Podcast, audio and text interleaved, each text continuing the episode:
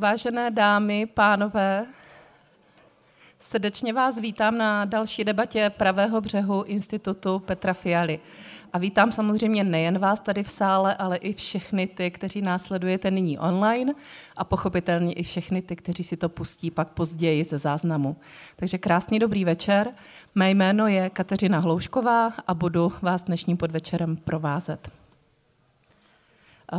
Půjdu rovnou k představení našich milých hostů. Začnu pochopitelně dámou, paní Veronika Vrecionová. Možná víte, že paní Veronika v letech 90 až 93 pracovala v kanceláři prezidenta republiky Václava Havla.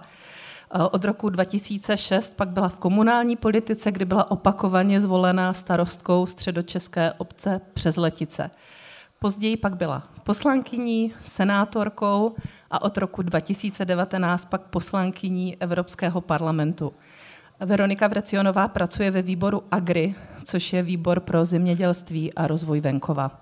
Dobrý večer.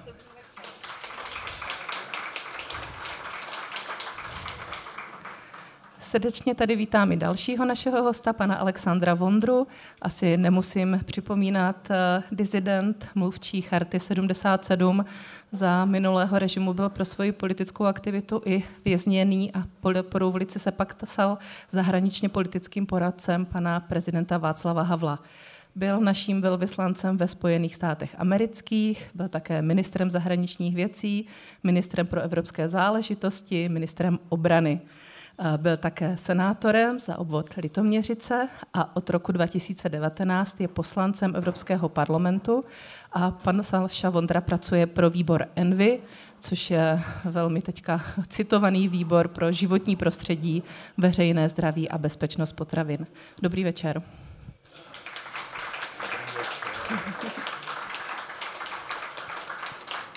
A srdečně to vítám i Ondřeje Krutílka, Ondřej Krutílek celý svůj profesní život, a to takže doslova zasvětil Evropské unii.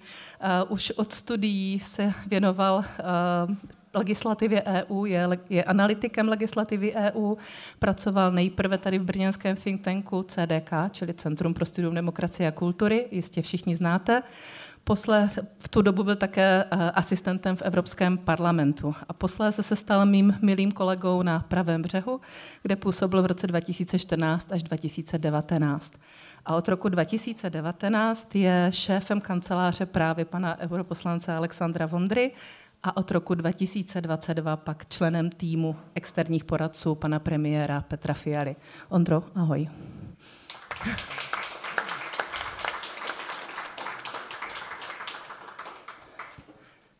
No a my samozřejmě asi nemůžeme začít nijak jinak než tou relativně čerstvou aktualitou. A sice uh, začnu otázkou na společnou kandidátku spolu pro evropské volby, která byla tedy představena 27.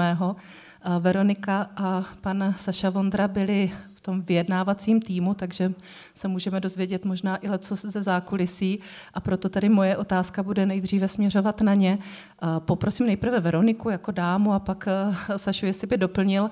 Můžete nám popsat ten průběh? My víme, že to bylo trošičku delší, než se předpokládalo, ale pak to vypadalo velmi, velmi dobře, tak povídejte. Tak já moc děkuji za slovo, ještě jednou vás všechny moc zdravím, děkuji za pozvání. Já jsem vlastně eh, se v červnu letošního roku stala předsedkyní klubu eh, poslanců Evropského parlamentu za občanskou demokratickou stranu po Honzovi Zahradělo, čím jsem se automaticky stala členem vedení ODS a v podstatě jsem už naskočila do toho, kdy vlastně ty diskuze o tom, jestli jít spolu nebo sami, eh, probíhaly velmi intenzivně. Eh, asi nemá smysl, já budu teď mluvit sama za sebe, eh, Saša to asi doplní. Já jsem si dlouho byla přesvědčená o tom, že bychom měli jít všechny ty tři, nebo respektive mluvím za ODS, sami. Těch argumentů, proč jít sami nebo proč jít spolu, prostě jsme kupili na obě strany obrovské množství. Musím říct ale, že vlastně jsme se vlastně všichni tím cílem, tím cílem konečným mělo být to, aby vlastně eh, kandidáti za ODS i kandidáti za koalici spolu jsme dosáhli co nejlepšího výsledku, abychom v Evropském parlamentu vlastně minimálně obhájili, radši dosáhli lepšího výsledku, než máme nyní. Jenom jsme prostě se rozcházeli eh, s, s některými členy vedení eh, na tom, jakou tu cestu vlastně zvolit, jestli je lepší jít sami nebo spolu, tak abychom nepoškodili vládu, abychom nepoškodili tu značku spolu, která tady na naší národní úrovni z našeho pohledu má určitě velmi Eh, význam, má velký význam a je potřeba eh, s tou značkou dále pracovat. Myslíme si, že i díky tomu v podstatě máme premiéra Petra Fialu, máme v tuto chvíli, eh, jsme u vlády a to považujeme za nesmírně důležitou hodnotu, kterou jsme chtěli vlastně uchovat. Jak říkám, těch eh, argumentů padalo mnoho. Myslím si, že vlastně asi, hm, nevím, mluvím za sebe, opakuji, ale vím, že i eh, od kolegů, kteří spíše si mysleli, že máme jít spolu, vlastně nikdo to neměl nějak stonula. Prostě opravdu tady ta diskuze probíhala velmi seriózně. Já nevím, kdo z vás zná osobně Petra Fialu, že to není člověk, který nějak válcuje na sílu, dojednává podporu, že to je prostě opravdu velký demokrat a e, proto my jsme vlastně skoro každé to předsednictvo, celé to léto o tom velmi diskutovali, kdy on se nás zase snažil e, přesvědčit. Nakonec vlastně t, přišel s tím uh, argumentem, že uh, ten, ten argument, aby se vlastně nepoškodila vláda, aby i naši koaliční partneři prostě měli tu možnost obhájit minimálně ten počet europoslanců, který mají nyní, že prostě bude daleko výhodnější a lepší, abychom šli spolu, že bude i vlastně pro voliče to daleko čitelnější, protože samozřejmě volič nesleduje úplně detaily každého programu, každého našeho hlasování. Nicméně zajímá ho, jestli jsme schopní a politika je o tom, abychom byli schopni se dohodnout. Takže vlastně tenhle argument potom vlastně převážil a my jsme uh, asi před 14 dny nebo třemi týdny zasedli ke společnému stolu s ostatními partnery z KDU Stopky a pokoušeli jsme se vlastně s nimi najít nějaké eh, schodu především na programu. Náš, nám šlo v tu chvíli především o program, protože vlastně asi nebudeme si tady nalhávat, že prostě zrovna v té evropské politice tam jisté rozdíl, tam prostě vlastně máme nejvíce rozdílů. Eh, a zase ten cíl je společný, všichni víme, že je dobře, že chceme být členem Evropské unie, nikdo to nespochybňuje, jenom my si třeba myslíme, že některé věci by bylo lepší, aby eh, Evropská unie dělala jinak, než je, než je dělá. Naopak třeba někteří naši partneři si myslí, že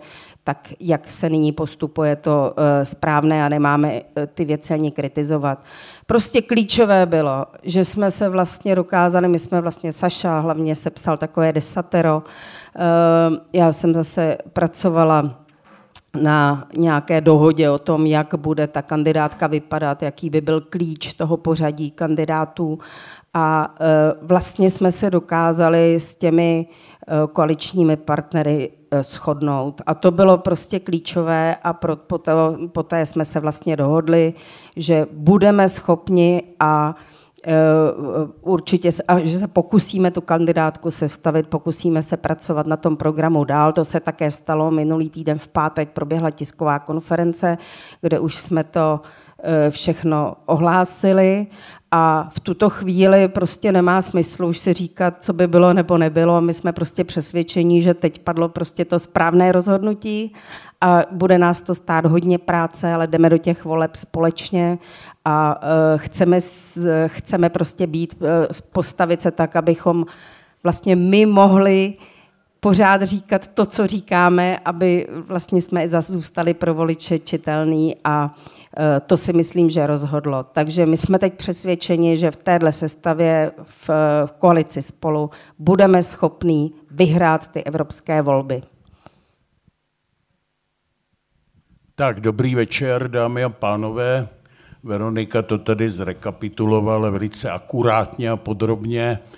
Tak já ještě jenom k tomu dodám v zásadě to, že já taky jako Veronika jsme po celých pět měsíců, jako bych řekl, upozorňovali na to, že si myslíme, že asi lepší by tady bylo jít samostatně, nikoliv proto, že bychom nevěřili, nefandili nebo se neidentifikovali s projektem spolu.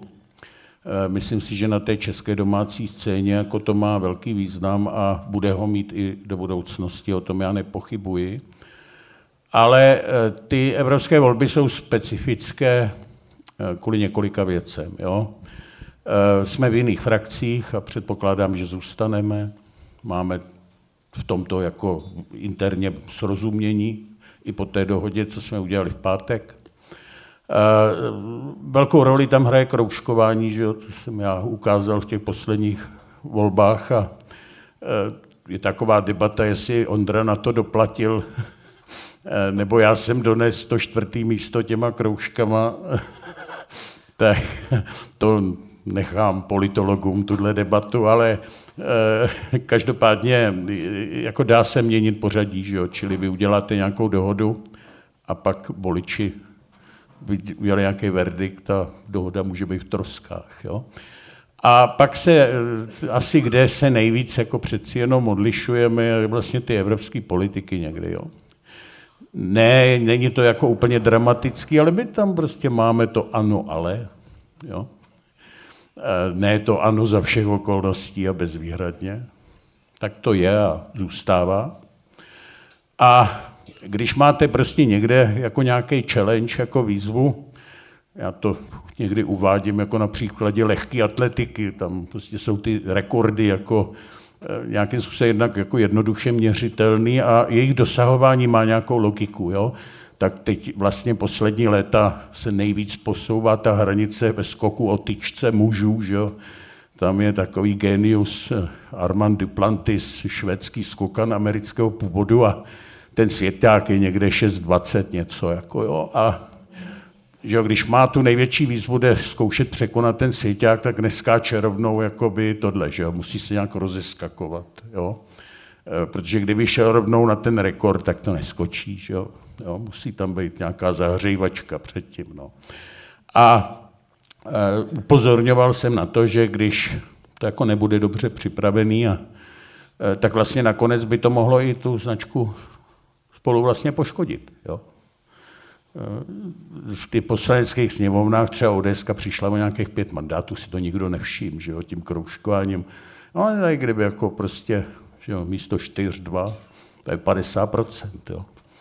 Ale vedli jsme o tom debatu, jsme občanská demokratická strana, takže eh, výsledek, eh, faktem je, že ty menší partneři ty to hodně chtěli, hodně chtěli a hodně na to tlačili. A u nás, jako bych řekl, moravské křídlo, jako to významně posunulo k tomu taky. Tak to tady jako zdůraznuju jako v hlavním městě. Jo. A, a, a jenom v dobrém, jo tak jsme si dali nějaký jako, já nechci říkat podmínky, ale prostě představu, za jakých okolností. E, sepsali jsme desatero, který doporučuji si přečíst, protože to gro jsem psal a jako kdybych chystal tu samostatnou, tak to bude úplně jako stejný. Jako jo. Chtěl jsem, aby, já si nějakou představu, že bez nějakých kvót, to jako když bude ODS, tak bude mužena, mužena, mužena, jo, jako Jo? To nikdo mít nebude. Tímhle nám to nabouralo, tak jsem chtěl aspoň, aby tam byla jednička, dvojka. Eh, nějaká paní novinářka Stuchlíková, která se hlásila, že to jako bude, tak pak jako napsala, že mám strach, jako že Veronika by se nedostala. Jo? Ne, to je její hluboká urážka.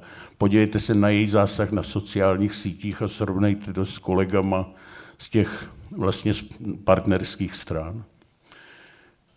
Ale třeba Ondra, jo, dělník náš, jo, dělá práci za tři europoslance, jo, klenot, poklad.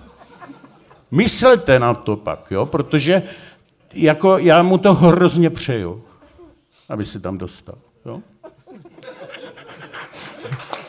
Ano. Já jenom jednu větu chci říct. Je mimochodem, Ondra tady, Saša mluví o moravském křídle, ale Ondra držel s náma. Ano, velmi pevně. A měl tomu taky ten svůj důvod, jo. Ale nic, v pátek jsme udělali dohodu. Já jsem sice starý dědek a mohl bych jako těžit z minulosti nebo se k ní stále obracet nějaký melancholii a vzpomínkách, ale to je na prdlačku, musím koukat dopředu. Tak já jsem se mentálně přenastavil a jdeme ty volby vyhrát. Věřím si a dáme to. Moc krát děkuji a já jenom možná dovysvětlím uh, Ondru, protože další otázka bude na Ondru. Uh, Ondra vlastně opravdu prokázal mimořádnou uh, osobní sílu, protože on byl ten, který vlastně minulé volby uh, Eh, uvolnil místo velkému skokanovi vykrouškovanému panu Vondrovi, který v podstatě ze zadních lavic. Já jsem musel zmocnit. ano. Vlastně, vlastně eh, Ondra byl na volitelném místě, ale, ale eh, lidé kroužkovali, chtěli tam Sašu Vondru a přesto vlastně Ondra začal pracovat v tom stejném týmu, což si myslím, že to jenom dokládá, jak, jak mu jde opravdu o věc a ne o post, což asi není úplně běžné. Já jako už jsem starší, jo, tak jako vlastně uh, už to nedávám úplně v té plné intenzitě jako ve středním věku. Jo. Já jsem, když jsem byl v vládě, jsem neměl problémy spát čtyři hodiny denně třeba dva roky. Durch. Jo. Se dá vydržet všechno. Ale teď už přeci jenom jako, už mám tři vnoučata, jo, jako už počítám, takže třeba nebezpečí, že usnu za volantem, když jedu do Štrasburku. To se stalo, jestli si pamatuje, Broňka Geremka, jako vlastně klíčová postava polské solidarity, vynikající historika, skvělý politik, jo, tak on na závěr kariéry se stal europoslancem a on jezdil i Varšavu, Brusel, to já teda lítám, jo. Ale Štrasburg tam není žádný spojení přímý ani vlakem, ani letadlem, tak to jezdíme autem. Tak já jsem mu říkal, jako, usnu za volantem, Ondro. Ne, já nebudu tady dávat černý humor. Neusnul jsem, telefonuju za jízdy, pracuju, jo, to, to je velký jako zkušená jako rada, jo, když usínáte za volantem, telefonujte, takhle neusnete. Jo, hudba vám nepomůže, vokínko vám nepomůže, ani cigareta vám nepomůže někde, ale telefonovat.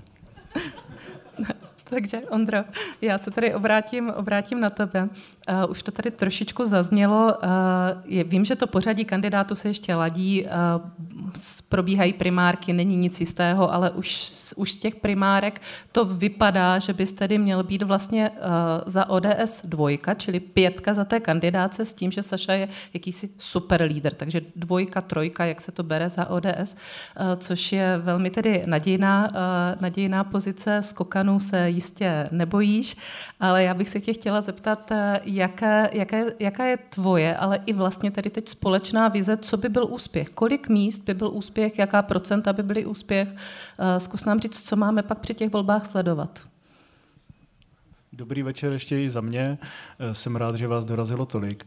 Eh, já myslím, že už to tady od Veroniky Saši zaznělo, tak pokud chceme vyhrát, tak musíme mít víc než hnutí ANO, které mělo v minulých volbách šest poslanců, my, když spočítám, eh, spočítám eh, strany koalice spolu, tak čtyři ODSK, dva Topka a dva Lidovci, čili eh, osm mandátů z 21 je podle mého soudu to naprosté minimum, kterého musíme dosáhnout, abychom vlastně eh, obhájili eh, koncept eh, projektu sporu i v evropských volbách. Teďka bez ohledu na to, jak to bude vypadat uvnitř a které strany si urvou, urvou kolik, prostě osm mandátů je podle mě jako naprosté, naprosté minimum a bez těch osmi prostě to výhra nebude. Jo? A co se týče toho, co si, co si tady říkala, já jsem velmi opatrný eh, v tom, jako říkat, kde na té kandidáce budu a tak dále. Ambici mám být co nejvýš, eh, ale eh, jsou dvě data. Jo. Datum první, konec listopadu, kdy budou rozhodovat regiony o tom, koho vyšlou do toho volebního klání a potom konec ledna, kdy se bude sestavovat, eh, sestavovat kandidátka. Takže tohle to jsou pro mě eh, dva klíčové milníky, skrz které musím projít a udělat maximum pro to, abych byl co nejvýš. A ještě potom poznámka k tomu, k tomu jak jsme se Sašou se popasovali s tím před těmi čtyřmi a půl lety. Eh, já musím říct, že to pro mě byla velká škola, ne ani tak pracovat se Sašou, to taky samozřejmě, ale eh, já jsem v tom Evropském parlamentu tak trochu působil a trochu, nebo působil jsem tam externě už od roku 2004. A ono, pak jsem tam pět let nebyl, od roku 2014 do roku 2019. A musím říct, že od toho roku 2019, když jsem to porovnal s tím, co jsem znal do, roku, do tehdejší doby, tak se ta práce jako velmi výrazně změnila. A změnila se tím způsobem, že vlastně tím, jak už je celá celý ten evropský projekt tak jako přebraný, tak už je to hrozně technicistní. Už tam jde prostě o každé jednotlivé slovíčko, jestli ho tam prostě napíšete nebo nenapíšete, jestli tam dáte čárku nebo nedáte tam čárku. A Eh, to je věc, kterou prostě eh, ti newcomers, ti, kteří tam prostě přijdou úplně nově, tak nejsou schopni pojmout. A z toho pětiletého mandátu eh, tam budou prostě rok, rok a půl jako jo, slepí jak koťata a nebudou schopni se v tom zorientovat. A e, proto si myslím, že my vlastně těch pět let Eh, od toho roku 2019 nebo 4 roky, 4,5 roku, velmi pomohlo v tom, abych eh, se vlastně do toho znovu dostal a zároveň pochopil tu míru, míru toho detailu, která je tam opravdu nesmírná. Jo. Takže to, co já vlastně jsem schopen v tuhle chvíli nabídnout, že tam přijdu, nebudu se rozkoukávat a přesně budu vědět od prvního dne, co to mám dělat. Děkuji moc, eh, Ondro. Další otázku bych eh, dala na Veroniku, ale samozřejmě vyjádřit se můžete všichni. Eh, už jste to tady zmiňovali, že to byla ODS, která vlastně jakoby nejvíce váhala, že ty další dvě strany si více přáli jít spolu. A mě by zajímalo, jak jste to diskutovali, nebo jaká byla reakce i teď vlastně ODS strany co členská základna, podařilo se to vysvětlit, nebo přáli si víc jít spolu, nebo naopak teď jsou na zlobení, jak to je uvnitř strany?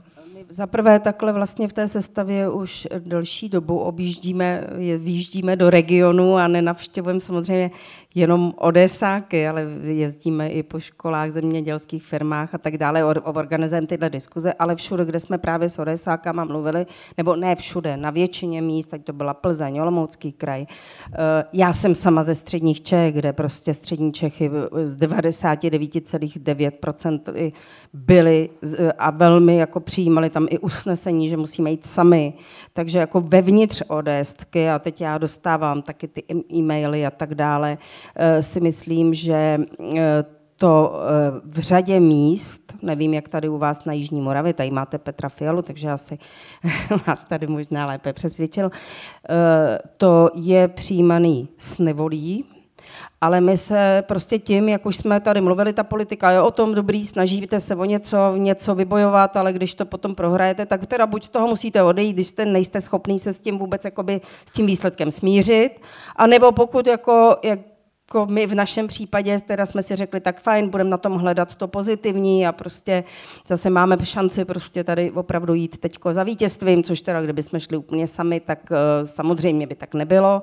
Uh, takže my teď máme před sebou velký úkol, velkou práci a už jsme s tím začali, že vyjíždíme, nebo já se určitě chystám vyjíždět i do těch regionů a budu muset pracovat i vlastně ve středních Čechách, týká se to ale i Prahy, kde ta členská základna s tím je nespokojená a budeme jim to vysvětlovat. Musím říct, že tam, kde se měla už možnost těma lidma mluvit, tak vlastně všichni řekli, ano, bylo by to asi lepší, aby jsme šli sami, ale opravdu i ty největší kritici řekli, hele, dost, konec diskuze, je to teď tak a my jsme připraveni udělat maximum pro to, aby jsme uspěli a aby i Odeska, prostě tam, tady mluvím Saša o tom kroužkování, že jo, aby to tam nezafungovalo, jsme prostě připravení pomoct i tady s tou věcí, aby prostě maximum našich kandidátů uspělo, aby uspěli prostě koalice spolu, abychom prostě dosáhli vítězství a jsme připraveni vám pomoct.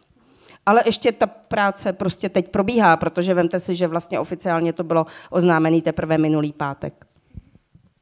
Děkuji moc krát. Eh, tak to bylo to vyjednávání, eh, nějaké zákulisní informace. Eh, já jsem si dobře prostudovala programové desatero, desatero koalice spolu, které jste podepsali a které teda, jak jsme se dozvěděli z velké části, sepisoval právě Saša Vondra. Moc to doporučuji, rozhodně to najdete na spoustě míst zadejte programové desatore koalice spolu do evropských voleb a budete vidět uh, přesně ten text. Já jsem některé věci vybrala a chtěla bych se jim tady věnovat více. Mám konkrétní otázky na naše hosty, ale za sebe bych chtěla říct, což asi bude možná i za vás, že vlastně pro mě to zase taková, taková velká novinka není. Já mám pocit, že poslední dva roky se tam to desatero uh, vlastně už projevuje v práci Evropské unie. Možná jste i vy, nebo určitě jste jste vy zaznamenali ten to proměnění práce české delegace v Evropské unii, kdy už nejsme jenom teda taková ta bezhlavá e, kritika, ale zároveň nabízíme řešení, hledáme partnery, jsme schopní e, mít různé koalice, lecos i prosadit. A právě o věcech, které se už podařily prosadit a které následně jsou i v desateru a budou jistě pokračovat v dalším volebním období, tak bych tady chtěla mluvit. A byla by to opět otázka na Ondru, ale určitě i na Sašu, protože on na to má velký kus práce, protože byl zpravodajem té věci věci. A sice chtěla bych mluvit o Euro 7. Je to taková trochu zamotaná věc, není to úplně snadné vysvětlit. V pár slovech to ani příliš nejde. Ondra říkal, jak velmi je to technické, ale zároveň je to opravdu velký úspěch České republiky, takže by to tady mělo zaznít, měli bychom se pokusit to vysvětlit. A protože to nedokážeme asi dovysvětlit, tak vás odkážu na uh, podcasty, které natáčíme třeba Babylon Brusel s Ondrou, kde pak se jde do větších detailů pro te, co by to zajímalo. Ale teď bych tady poprosila Ondru, co vlastně je toto Euro 7, co byl ten český úspěch, v čem to spočívalo? Já zkusím, zkusím popsat ten problém jako takový a Sašovi potom dám prostor, aby, aby řekl uh, ten background, to pozadí toho vyjednávání. Norma Euro 7 se týká emisí z výfuku aut respektive dosud tomu tak bylo. Ale norma Euro 7 nejenom, že zpřísňuje emise z výfuku aut, kromě CO2, na to máme něco jiného, ale zároveň ještě zavádí nové e, omezování emisí z brzd a z pneumatik, z toho otěru. A když ta norma přišla, tak my jsme se zděsili, protože jsme zjistili, že je to velmi přísné a když jsme si to dali do kontextu, že v roce 35 by měly skončit eh, spalovací motory, tak nám moc nedávalo smysl, aby byla přísná Euro 7 na vlastně výběhovou technologii, eh, s tím, že by do toho automobilky museli příliš investovat, tím pádem by ta auta se zdražila a tím pádem by řada z nich vlastně automaticky odešla, eh, jako byla vlastně zmizla z trhu, protože by byly tak drahé, že by si je nikdo nekoupil. Takže Cílem, naším cílem bylo se zaměřit na ty emise, které budou mít i elektromobily a nastavit nějakou rozumnou trajektorii e, v tom e, zavádění těch kontroly těch emisí z brzd a z pneumatik, aby to nebylo prostě likvidační a zároveň v maximální možné míře omezit ty, ty, ty přísné požadavky na emise z výfuku. Zkrátka dobře, abychom zůstali na Euro 6, kterou vlastně teďka musí všechny automobilky plnit. A Nejprve to vypadalo jako tak, že uh, budeme, jak se říká hezky česky, hejtit prostě od samého začátku úplně všechno a budeme, uh, budeme uh, říkat, jak je všechno špatně ale eh, po vzájemné poradě jsme pochopili, že tudy cesta nepovede a prostě budeme okamžitě oslyšení, nikdo se s náma nebude bavit a eh, výsledek bude takový, že to projde, projde to v podobě, která se nám nelíbí a stejně se tomu budeme muset eh, jako vlastně podřídit. Takže po skvěle zvládnutém českém předsednictví poté, co si Česká republika vydobila, eh, myslím si, velký kredit eh, v evropských strukturách za to, jak to vlastně všechno výborně zvládla, jsme spojili síly s ministerstvem dopravy, s Martinem Kupkou a dali jsme dohromady e, strategii, jak postupovat jak v Evropském parlamentu, tak v Radě ministrů, protože to jsou ty dvě legislativní nohy, přes které se vlastně všechno schvaluje. A vymysleli jsme, jak teda, e, jak teda celý ten proces upravit a jak hlavně tu normu upravit tak, aby e, to nebylo likvidační, aby to bylo funkční, fungovalo to nejenom teď, ale i do budoucna. A abychom zachovali konkurenceschopnost eh, nejenom evropského automobilového průmyslu, ale hlavně českého automobilového průmyslu, protože eh, ta čísla jsou poměrně neúprosná, myslím, že to nějakých 10 HDP, co generuje eh, český automotiv a, a nějak 15% eh, zaměstnanost, myslím, myslím v tom sektoru a v těch navazujících sektorech. Takže je to něco velmi významného, za co eh, mělo smysl bojovat. A v tuhle chvíli jsme ve fázi, kdy už to vypadá velmi nadějně. Příští týden o tom budeme hlasovat v Evropském parlamentu a pokud to projde v podobě, kterou už máme předjednanou, tak eh, by potom eh, s členskými státy ta dohoda měla být relativně snadná, ale hlavně jejím výsledkem by mělo být to, že ta norma Euro 7 bude nabíhat postupně, pomaleji, nebude tak přísná a tím pádem eh, by měla být zachována dostupnost i menších aut, které by jinak v důsledku té přísné Euro 7 prostě zmizely z trhu. A teď si myslím, že by měl pohovorit Saša a říct něco k tomu eh, zákulisí, jak se vyjednávalo. Tak eh, já ještě jako zkusím vlastně to říct jazykem, tak aby to jako všichni chápali. Jo. Ta komise ten návrh, jak připravila, by fakticky znamenalo, pokud by jako platil, že automobilky nepřestanou vyrábět auta s spalovacím motorem v roce 2035 nebo kdy, jo? ale vlastně hned. E, ne ty drahý, jo? ten, kdo si kupuje Kodiak, Bavoráka, Mercedes, by si to koupil dál, Jo. Mimochodem stoupla výrazně cena těchto aut některých. Jo. Kodiak dneska je dražší než Subaru, který já mám. A Subaru je lepší teda. Jo. jo. A, a e, ale to jsou často lidi, kterým jako jestli zaplatí milion dvěstě nebo milion pětset, tak už jako tak na to nehledějí. Jo. Ale pak je tady široká skupina lidí, jo, moje děti třeba, nebo prostě ne ty, ty, ty co vydělávají jo, hodně, který prostě jsou rádi, že si můžou koupit prostě novou dáči nebo novou Fabiu, jo, nebo Karoka. A tady vážně hrozilo, a vlastně nás na to Škodovka i upozorňovala, že to vlastně okamžitě zastaví, protože investovat jako do nějakých dalších jakoby regulací segmentu, který jakoby nemá budoucnost, nemá, nedává žádný smysl. Na druhé straně elektromobil prostě je výrazně dražší a to ještě tak jako nějakou dobu hodně zůstane. Jo.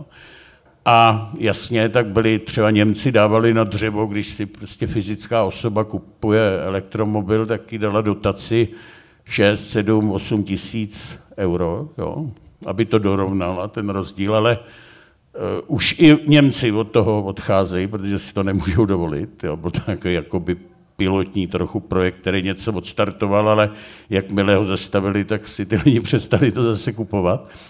Náš státní rozpočet na to teda ani náhodou nemá. Jo? Má tak možná proto, aby podnikatelům umožnil jako lepší odpisy, když si budou firmně to nakupovat, jo, či nějaký ty daňové motivace, ale na to dávat jako, jako dotaci na nákup jako lidem je vylouč. Na to nemáme.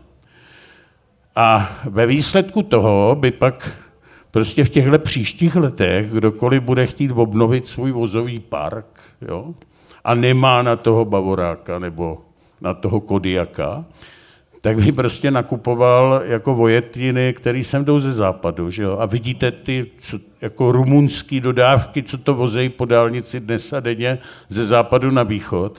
Často auta hluboko pod normou Euro 6. Čili jako výsledek bylo, že by se tady jako naopak víc dusili jo? a nebylo by rozhodně lepšení životního prostředí. A tedy plán, a na tom rok jsme s Martinem Kupkou pracovali, bylo to voholit. Mně nevadí, jako když se dá nějaký rozumný čas těm firmám, aby se jako eh, vlastně omezovaly emise z pneumatik nebo z brzd, protože to jsou mikroplasty a ty fakt škodí a bude to pro všechny autáky férově stejně, ať jsou elektro nebo spalováky. Jo. Ale jakoby voholit to od toho mučení těch spalováků, tak ještě bude nějaký review 2026, uvidíme, jak to jako bude do budoucnosti vůbec. Ale to nejde dělat s tím letím Evropským parlamentem. Ale jako by voholit to na úrovni Euro 6. Jo?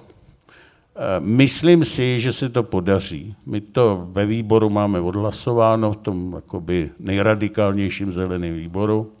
Eh, já jsem to byl zpravodaj, Rada má úplně skvělou pozici, teď to odhlasuje plenárka příští týden někdy a pokud teda to projde, tak bude vyjednávání v trialogu, tam budu za parlament vystupovat já a za radu Španělé, který jsou vlastně předsedají a jsou jako racionální v tom, protože mají taky automobilový průmysl.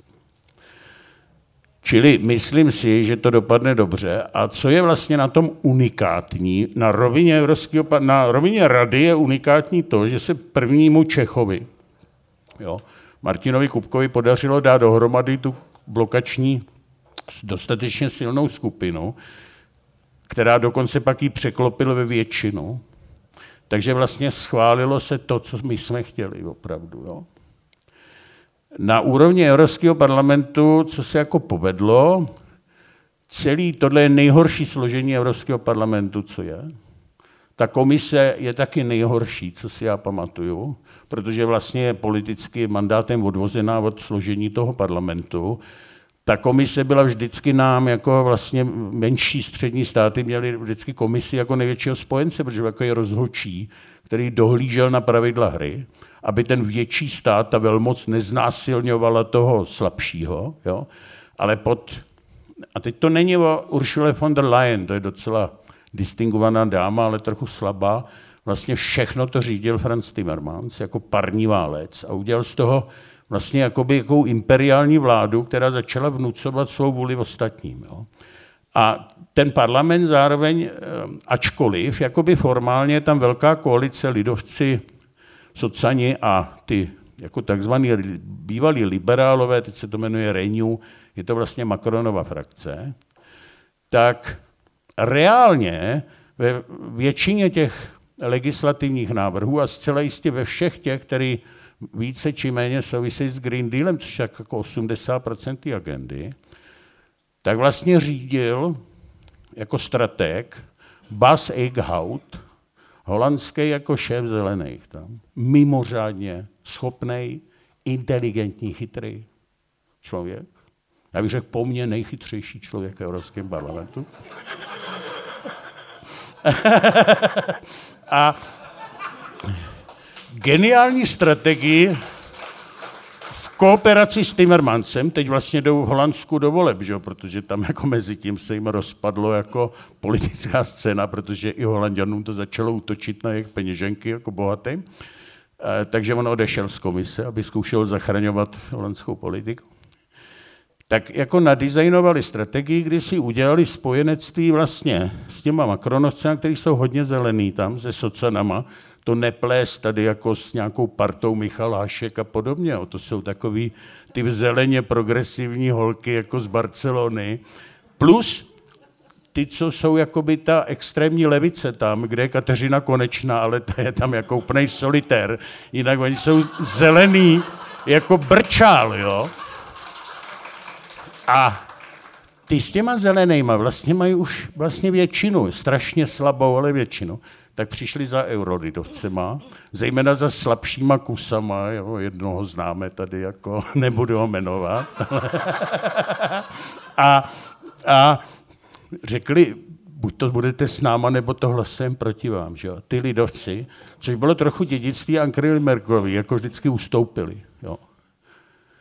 Proto se tolik liší hlasování my, nás, který jsme PKR jako v opozici a jich, který vždycky nakonec souli. Jako, jo. A jediný případ, kdy se tohle podařilo rozbourat, bylo ta na Euro 7, kdy já jsem zašel za šéfem vlastně těch francouzů, předsedou našeho výboru, což sám je hodně zelený. On asi deset let řídil Wildlife Fund, což je velmi respektovaná světová organizace na ochranu přírody, řídil to evropský a záchranu živočichů. Já jako mám velkou úctu ta organizace. Tak, a on šéfoval ty evropský jako větvy. Ale já jsem věděl, že on je pod tlakem jako Macrona, protože Macron tam, teď si si pamatujete, někdy před čtvrtem prohlásil, jako potřebuje trochu jít na brzdu, jo. Protože francouzi s tím mají jaký problém, jo, s, tím, s těma autákama. Tam auto není status, jako třeba v Bavorsku. Je to statusová záležitost, jo. Jako porádní auto mít, i když u těch mladých to možná už tak není, ale ve Francii je to denní potřeba, jak oni žijou hodně na venkově, jo, potřebují denně dojíždět do práce a zpátky, mají ty malý prdítka, že jo, tam si jako nehrajou jako eh, na nějaký frajery, potřebují to prostě jako opravdu pracovní instrument. Takže jsem věděl, že on bude mít takhle něco, jako prostě nějakou brzdu v zádech a zašel jsem za ním normálně na jaře a říkám mu, hele, já to chci udělat bez silinejch a bez ocanů. Říká, to bude těžký. A říká, no zvládnem to, když vy budete jednotný, jako to Renew. Jako, jo. Říkám, o to já se postarám.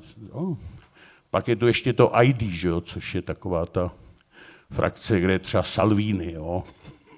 Oni se jako okolo nich takhle vyhejbají, ale třeba já tam mám partnerku jako vlastně koordinátorku, to je od Salviniho, jako Silvia Sardone, nádherná blondýna z Milána. Její manžel je jako takový vlastně tam dělá v tom fashion businessu, jo.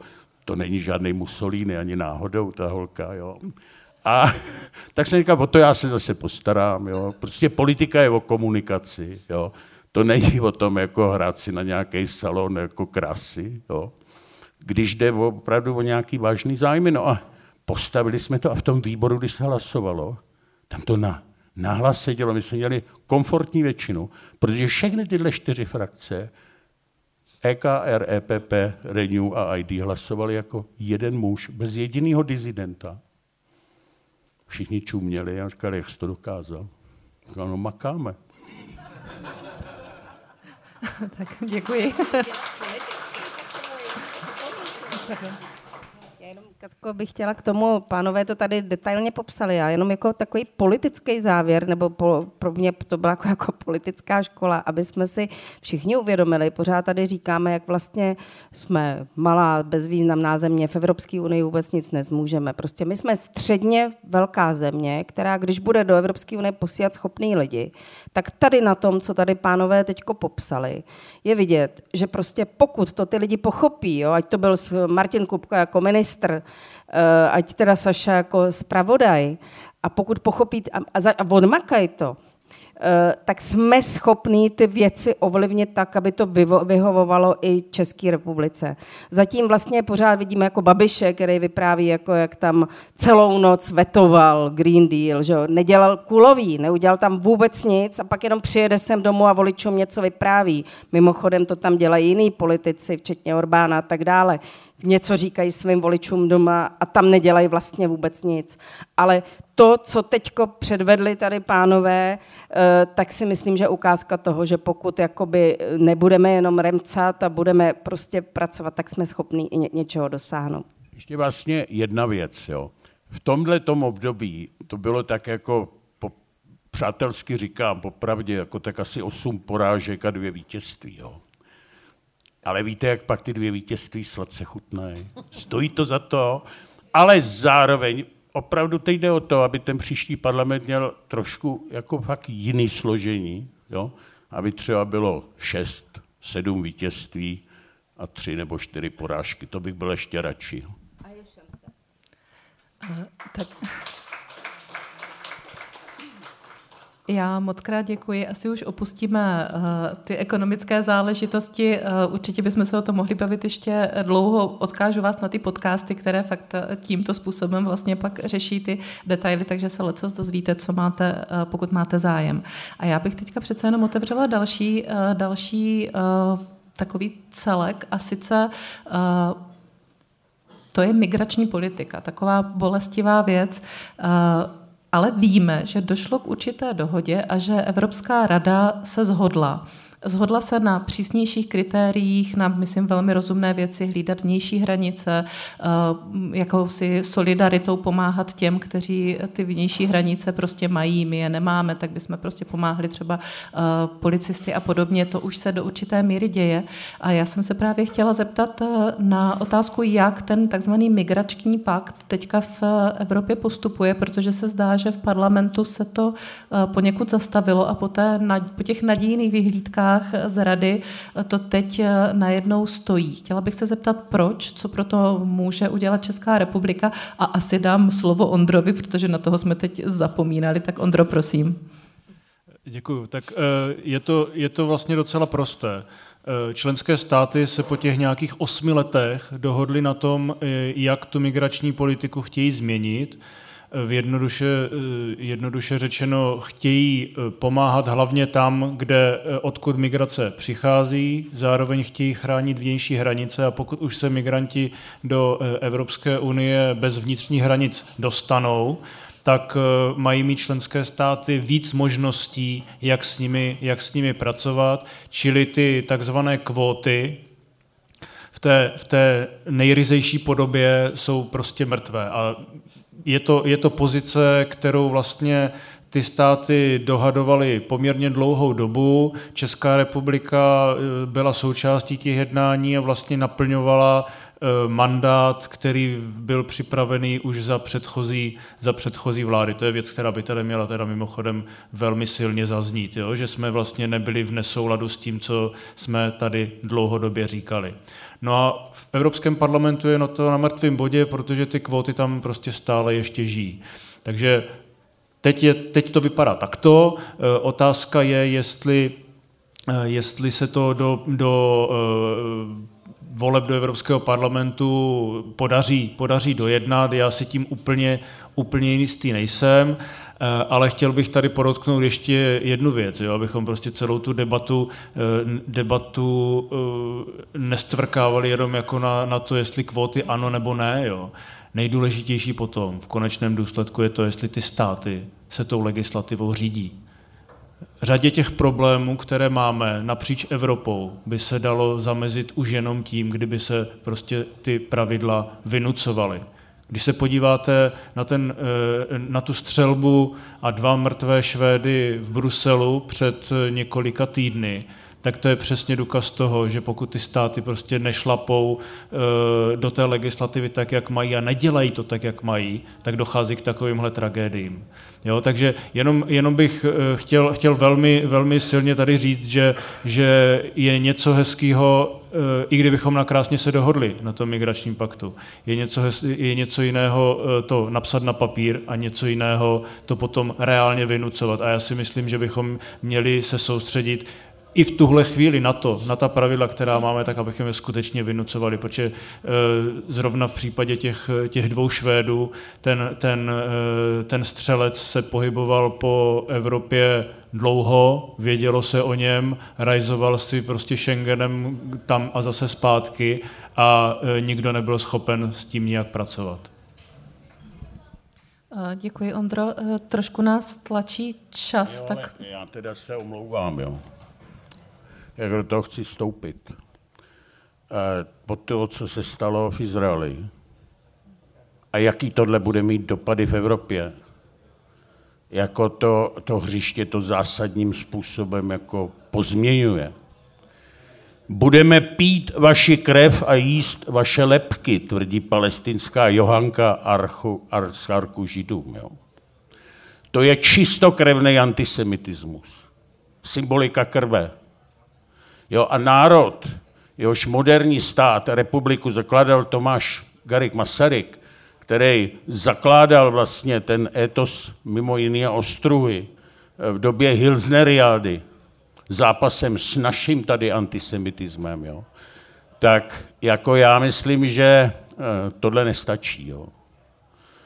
Eh, bude problém v Evropě. Tadle, tenhle boj se bude přenášet sem, ať chceme, nechceme. Jo. A eh, jako jasně, ty státy se s tím budou muset nějakým způsobem popasovat. Jo.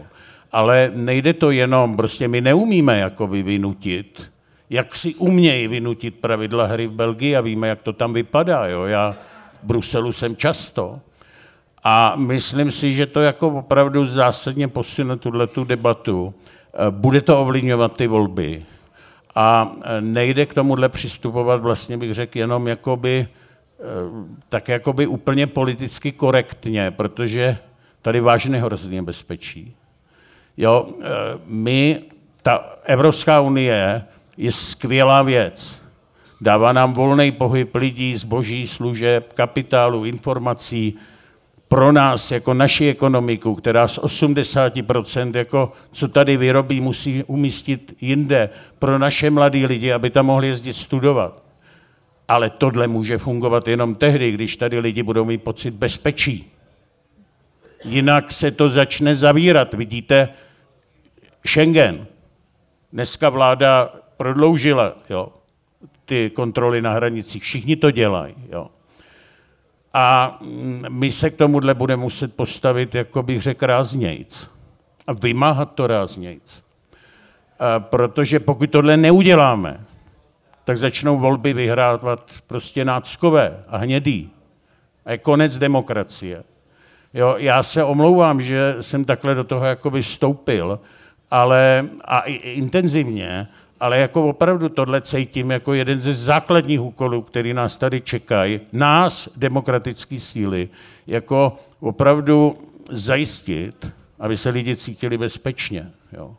A antisemitismus tohohle vydání nemá, nemá v našich společnostech místo. A jako slavná Greta Thunberg, jo, všema obdivovaná, s tou chobotnicí, jo, ukázala tu tvář těch lidí, co za ní stojí. Ona je marketingový produkt. Jo. A bacha na to prostě, jo, protože tohle opravdu tady dám o hodně. Já se omlouvám, že jsem do toho takhle vstoupil. Uh, nevstoup...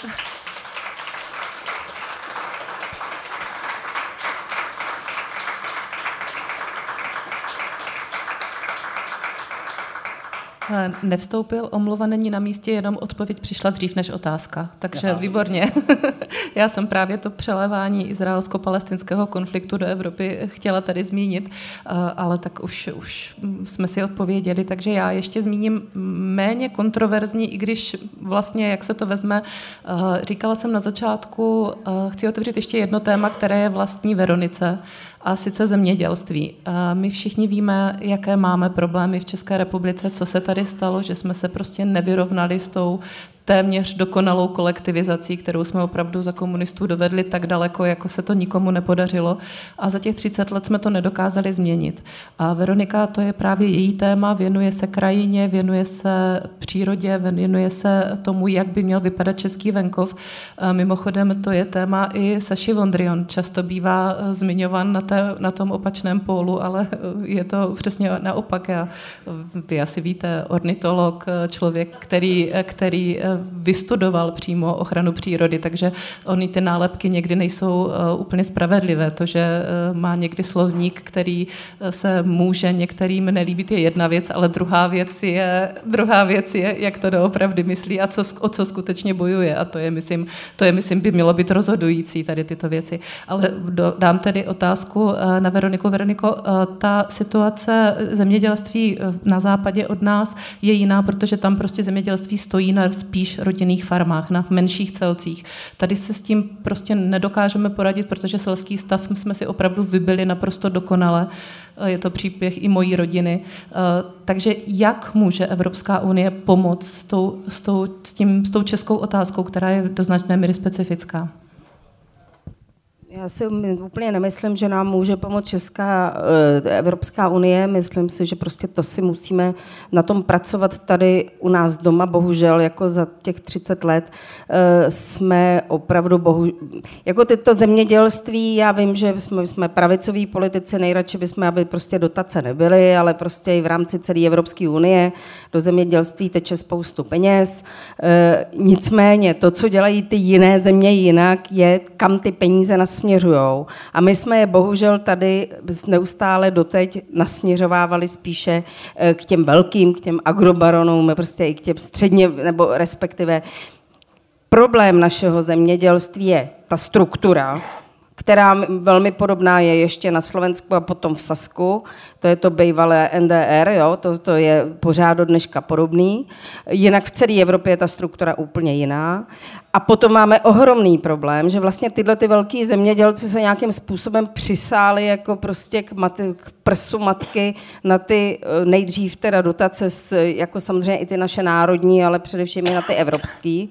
Ale my to tady doma musíme přenastavit. A já jsem strašně ráda vlastně, že uh, tahle vláda vlastně, když začala před, my jsme teď v polovině volebního období, tak aspoň přistoupila k redistribuční platbě, což je jako, že ti menší dostávají o něco více na hektar, než, eh, než potom eh, ti větší, ale E, I to nestačí, máme stále ještě před sebou hodně práce a já jsem teda mluvila o té struktuře. Druhý problém našeho zemědělství je, že my vyvážíme věci bez přidané hodnoty, my vyvážíme mlíko, dovážíme si síry, to je úplně neuvěřitelný.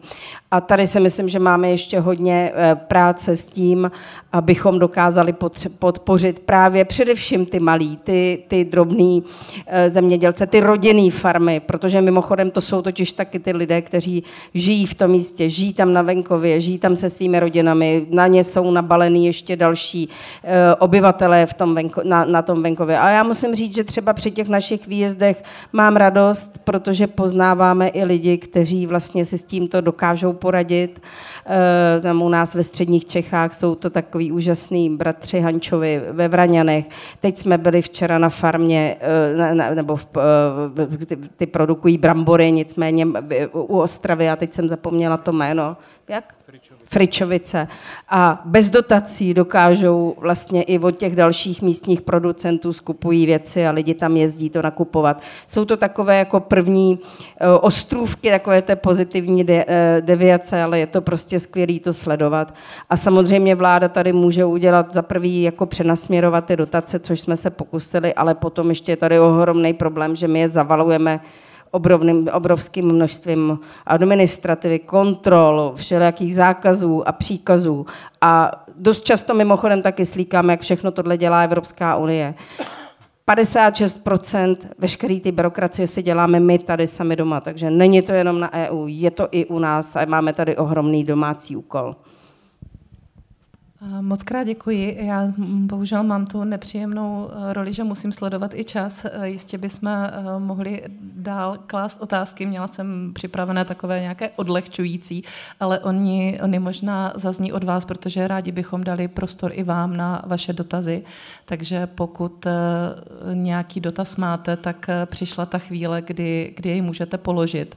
A pokud potřebujete ještě nějaký trošku čas si to rozmyslet, tak já bych položila jednu takovou ještě jenom drobnou otázku, ke které mě inspiroval pan uh, Martin Kupka. A sice možná si pamatujete jeho nedávné vystoupení v poslanecké sněmovně, kdy celkem elegantně vlastně vrátil panu Babišovi uh, ty uh, jeho prohlášení. Já přímo ocituju, co, co pan Babiš vlastně tehdy prohlásil. Takže citace. I ten Green Deal jsem opakovaně vetoval. Celou noc jsem ho vetoval. Ale vy budete... Ale vy budete stále lhát. A já se ptám, kolikrát vy jste dal veto, pane premiére? Takže ten Green Deal, ten návrh, bylo snížení emisí pro všechny. My jsme s Moravěckým vetovali. Celou noc jsme vetovali. Bojovali jsme. No a to je opravdu citace. A na to tedy hezky reagoval pan Martin Kupka, který vlastně přečetl závěry toho dne a mě napadlo, vy jste všichni tři ten den v tom, v tom parlamentu museli být, protože to bylo v noci, v noci ve 12. na 13. prosince. Ne, toto, jasně, to, ta, ta jejich dohoda, ale že vlastně jste byli v Evropě ve chvíli, kdy tam probíhalo takhle veliké vetování, tak to muselo být eh, strašně dramatické, tak povídejte, jak to tam vypadalo, když nebo na radě? Probíhalo na Evropské radě. To je, jsou prezidenti a premiéři všech zemí, ale samozřejmě prostě ten tam nevetoval, ten tam ani nepípnul, ten Babiš. Já už jsem o tom před chvilinkou mluvila, protože ty závěry byly jasný, že si tam Polsko jako by bylo zmíněný, že vybojovalo si výjimku a Česká republika nic, ten tam prostě, ne, ten, jestli o něco vždycky bojoval, tak jenom o to, aby tam byly zachované dotace pro jeho firmy. To je tak jediný, za co on tam jakoby, ale to loboval, nevetoval. On prostě nic nevetoval. A mimochodem dovede si, jak jako něco vetujete celou noc, to když tak vetujete jednou, že prostě to prostě úplně neuvěřitelný kraviny z něj padají. Prostě je to blbost.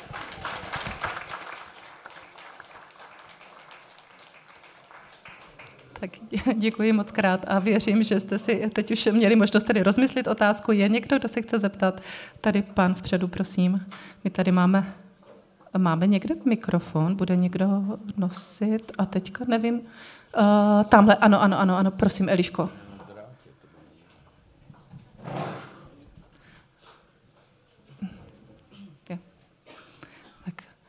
Jenom vás poprosím pak ten mikrofon, prosím, hodně eh, u úst, protože aby nás v onlineu dobře slyšeli. Děkuji moc krát. Dobrý den, děkuji, že mohu položit otázku a směřoval bych svou otázku tady na pana Vondru. Pane Vondro, prezentujete se jako pravicově konzervativní politik, což i dnes dokazujete. A proto mě zajímá váš pohled na současnou ODS, pravicovou ODS, která je v koalici spolu, z mého pohledu s progresivně levicovou TOP 09 a jakousi středovou KDU ČSL, která jde do koalice ze vším, aby se udržela o moci. Že jo? Šest let zpátky skončili koalici s Babišem s ANO. Co si budeme. A proto mě tedy zajímá, jestli vnímáte ODS ještě jako politickou stranu, nebo je to prostě něco rozpuštěného v tom jakémsi politickém guláši, který jsem tady teďka představil. Ne, tak rozpuštěný a vypuštěný, jo? Ne, ne, ne. Eh, já jsem místo předseda ODS, já jsem člen ODS. Eh, přečtěte si desatero a najděte mi tři rozdíly proti tomu, co já dlouhodobě jako zastávám, pokud teda jde o ty volby tady, kde jdeme jako spolu a, a kde a, eh, jako, si fakt, jako jsem já si zatím stojím teď. Jo? A myslíte, jako jsem tady jako nějaký hovořil tady s váma hodinu, tak jako myslím si, že jako není to želé teda, jo. A nebude to žádný želé, to, co budeme jako tady říkat do těch voleb. Ale jinak prostě je realita taková, že máme nějaký volební systém, nějaký rozložení sil, Máme tu i nějaký jakoby, takový tradiční politický inklinace, jo, jako v českém národě, ten český konzervatismus je jiného typu, jo, než třeba polský, který je víc katolický, křesťanský, než kvůli maďarský, který je víc jako národní. My máme takový ten městský, jo, ten víc prostě jak biznisový, ale slovo biznisový, prosím, jako vnímejte v tom pozitivním slova smyslu, jo. Um, víc jakoby ke svobodě táhnoucí, jako ke svobodě individua, a, a, a ochraně třeba privátního majetku, než k nějaký ty kolektivitě. Takhle to prostě je. Kdyby já jsem žil 4,5 roku v Americe, tak jsem mohl pozorovat jakoby rozdíly, třeba jak se tam chovají Čechoameričani a polský Američani. Jo? Čechoameričani jsou strašní individualisti. Jo? Bylo nesmírně těžké je třeba mobilizovat, když jsme věděli, jakou roli etnické komunity v americké politice, evropský vlastně přistěhovalci hrajou při přesvědčování uh, amerických politických elit kvůli rozšíření NATO. Jo? Zmobilizovat Poláky bylo strašně jednoduchý, ale Čechy dostat někam, to bylo těžký. Jo? A uh, jako, a abych se teda vrátil k té otázce, jo, tak máme tady politický systém, kdy já si nepamatuju, že by tady vládla jedna politická strana. Jo? Jako od roku od obnovy demokracie a svobody v naší zemi, to byla vždycky vláda koaliční. Dá se to někdy hrát tvrdšejc, jo? měli jsme šéfy strany, který si líbovali se v pohorkách procházet po hřbetech našich koaličních jako partnerů, jo? ale která kromě té první, jako v devadesátkách, kdy jako přeci jenom ten étos jako něco dokázat ve společný, bych řekl, převažoval nad takovým tou běžným politickou praxí, jo, jako, jo, tak už jsme to pak nikdy nedovládli do konce. Jo. Tak teď to je taková, takový styl, bych řekl, trošku e, pilníček na nechty, spíš než kladivo, ale ten styl, já si myslím, že může přinést výsledky. Jo? A počkejme si, tak jsme někde v půlce volební období. Já myslím, že Petr Fiala je přesvědčený, že jako jsme dobře našlápnutí na to, aby jsme jako vyhráli ty příští volby. A já jsem poslední, kdo by tohle chtěl jako kazit. Já si moc těším, eh, kdyby to tentokrát prostě vyšlo. To jako, nepamatuju si, kdyby se to někomu... To. A samozřejmě ta koaliční vládnutí pět stran, to se nikdy neměli, jako máme tam jednu koalici, ta druhá už se rozpadla, že jo, ta už vlastně Pirsta neexistuje. Ale eh, tak je to samozřejmě ještě těžší, Jo, když my to vezmeme do toho poměru v Evropském parlamentu, no tak my jsme tady evropští konzervativci s Veronikou a teď máme ve vládě Piráty, kteří jsou ve straně zelených tam, jo? čili to je opravdu úplně napříč. Ale co chcete, jako, jako jít s žebratou za Babišem tady, jako ne. To já si myslím, kdo sleduje domácí politiku, že tohle udělat v žádném případě tady nemůžeme. No, no nejde. Takže jasně, někdy já chápu, kdybych já byl divák a ne aktér, tak bych někdy jako eh, uvítal jako takový živější, jako razantnější projev na jevišti, ale eh, zároveň velmi dobře rozumím, proč se někde volí pilník na nechty místo kladiva, protože jde o to měřit tu naši činnost. Nebudou slova, ale výsledky. Moc krát, moc krát děkuji.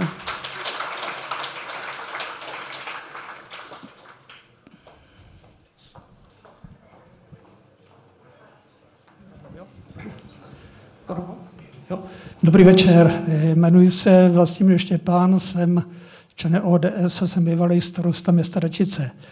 Měl bych eh, dva dotazy, spíš teda jeden dotaz a druhou eh, žádost nebo prozbu. Dotazní tak, že bych se chtěl zeptat pana doktora Vondry, eh, jak moc jste musel, jak si, nechci říct ustoupit, ale prostě zareagovat se svými názory na to, když jste přijal pozici lídra koalice. A na druhý dotaz, nebo to spíš teda ta žádost, prozba, eh, měl bych prozbu se s váma po eh, dnešní setkání setkat na pár privátních slov, jestli je to možný. Děkuju. Jo, dáme pak cigáro, až skončíme, já už mám absťák. Ale eh, k tomu prvnímu, ne, jako mě zajímalo jedin, už pak jediná věc jestli jsou všechny podpisy pod desaterem. Jo? A naposledy jsem se o tom pídil ještě pět minut před začátkem té tiskovky. Já nevím, jestli jste někdo viděli tu tiskovku, tak já tam ukazoval ten papír s těma podpisama, že jsou tam všichni podepsaný, jsem jakoby černý, já jsem měl informaci, že je podepsáno, ale chtěl jsem vidět ty podpisy a chtěl jsem je na kameru ukázat, a viděl jsem je pět minut přes tou tiskovkou a kdyby tam nebyly všechny ty podpisy, tak jako na tu tiskovku nepůjdu. To zase já mám nějaký zásady a principy, ale jako trochu to teď karikuju. Samozřejmě jsem měl informaci, že tam jsou, ale to pro mě bylo důležitý, jo? Děkuji. A, a znovu přeštěte si to. Další dotaz, prosím. Prosím vás, eh, já bych měl jenom eh, kratší dotaz celkově na všechny, protože mi přijde, že eh, pan Ondra dostává tady jenom otázky. Jaké jsou vaše názory na stranu v Evropském parlamentu Volt a celkově takové ty hnutí evropského federalismu? Podporujete to? Myslíte si, že to má nějakou budoucnost?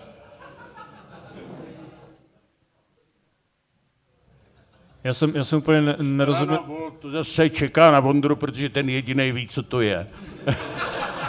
ano, nemá to žádný, prostě nás obloukem okolo toho chodit, jo. Já vím jenom, já se na to teď, na to nevíte, to je prostě mimo jakýkoliv média, je to snaha postavit celoevropskou kandidátku z takových jakoby politických lůzrů. A mně stačila informace, že tam je Sofie Indveld, jo. To je uh, dáma, kterou vyhodili z toho hnutí D66, což je taková jakoby ultraprogresivistická holandská formace, uh, jako pozor na tuto dámu, jo. to je prostě taková Greta jako v Evropském parlamentu trošku. Jo. A ta, protože ji vyhodili i z téhle politické strany, která je skutečně, jako bych řekl, na míle vzdálená tomu, co já bych si představil, je klasická liberální politika ve, jmén, ve, ve smyslu teda rozšiřování prostoru svobody, tak ji vyhodili za to, že příliš jako, až moc, jako, tak eh, ta tam bude jednou z klíčových osobností. Tak jenom kdo teda jako, jako před tímhle, jako tak pozor, ne. A za mě k federalizaci ne. Jo, máme to i v tom desateru, teda mimochodem. Ale e, co je podstatné, pokud jsme se tady bavili o e, tom, že nám záleží na EU a záleží nám na tom, čeho se tady za těch 70 plus let dosáhlo, tak, se, tak nesmíme prostě tlačit na pilu. Když budeme tlačit na pilu, no tak to logicky bude, bude samozřejmě e, vytvářet nějaký protitlak a ten protitlak už se prostě objevuje v některých státech. Už se objevují strany, které prostě říkají, že ta EU je špatně a že by se to mělo celý jako rozbourat a měli bychom si jít všichni vlastní cestou. A to je něco, co si prostě nemůžeme dovolit. Saša to tady říkal dobře. Máme, máme prostě eh, výdobytky eh, volného pohybu v rámci EU, eh, exportujeme, bez té EU se prostě neobejdeme. A moje takové dlouho uh, protežované heslo je prostě, že EU by toho měla dělat méně, ale lépe, prostě nekafrat úplně do všeho, naopak dát možnost jednotlivým státům, aby, uh, aby měli možnost mezi sebou si konkurovat navzájem, protože nic jiného než konkurence a vzájemná soutěž uh, konkrétně třeba v daňových otázkách eh, nám prostě nepomůže. Takže já, já se stavím jako velmi obezřetně vůči všem eh, těm snahám o to reformovat EU, federalizovat ji, ať už tomu říkáme jakkoliv protože eh, tím ve výsledku můžeme zabít ten projekt jako takový. A myslím si, že už teďka má EU docela dost kompetencí na to, aby ty unijní instituce mohly prostě přijímat legislativu prakticky na jakékoliv téma, v jakékoliv oblasti. A upřímně řečeno, jako nevidím tam důvod, proč bychom se teďka zase po x letech měli zaobírat sami sebou. Prostě máme tady ukrajinský konflikt, máme tady Izrael a my, když si vzpomeňte, jako když začaly debaty o Evropské ústavě a o Lisabonské smlouvě, tak jsme ztratili, já nevím kolik, cirka 6-7 let jenom tím, že jsme prostě řešili sami sebe. A to jsme jako byli vlastně v dobrém počasí, nemuseli jsme řešit prakticky žádné problémy, no tak jsme si tady jako řešili, řešili to, jak, jak budeme smluvně uspořádaní. Ale na tenhle luxus teďka prostě nemáme, počasí není dobré a myslím si, že bych se to obrátilo jenom proti nám. Já jenom tomu... Je to slyšet? Je. Jak k tomu jenom dodám, jako eh, samozřejmě oba pánové řekli úplně jasně, teď pořád tam někdo tahá, teď zrovna za chvilku půjdu do, do, do televize proti Pirátům, který prostě chtějí zrušit jednomyslné hlasování v těch otázkách bezpečnosti daňových, eh, eh, případně meziná, jakoby na, mezinárodní zahraniční politiky. To, to je prostě úplný nesmysl. V těchto organizacích musí tady zůstat možnost právě jednomyslného hlasování, eh, protože prostě jinak zase bude to mít odstředivé tendence, jestli se budeme vzájemně prostě jednoho vyhla, pro přehlasovávat, musíme. Ani v NATO něco takového není.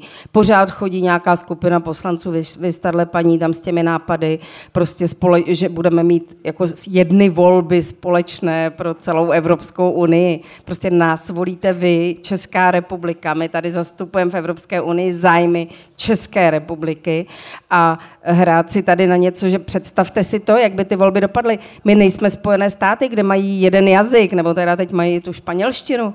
Jako jak bude probíhat pro boha předvolební kampaň, teď si vůbec nebudeme rozumět. To, to prostě musíte mít společný jazyk a velké státy nás vždycky přečíslí, takže tam jako prostě český poslanci by se tam vůbec nedostali, když oni furt říkají, že by tam měli nějaký koeficienty, já nevím co všechno. Je to nesmysl a myslím si, že k ničemu takovému nedojde, protože prostě členské, tam nikdy na to nenajdete schodu a máme skutečně úplně jiné starosti. Děkuji moc krát. Je nějaký další dotaz, prosím, ještě z publika? Ano, děkuji. Dobrý večer, já se jmenuji Roman Vašina, jsem daňový poradce, ale nebudu hovořit o daních, protože to není dnešní téma. Já mám dvě otázky ohledně evropských poslanců. Eh, fungujete tam nějakou dobu určitě máte eh, osahané názory určitých frakcí na dvě věci.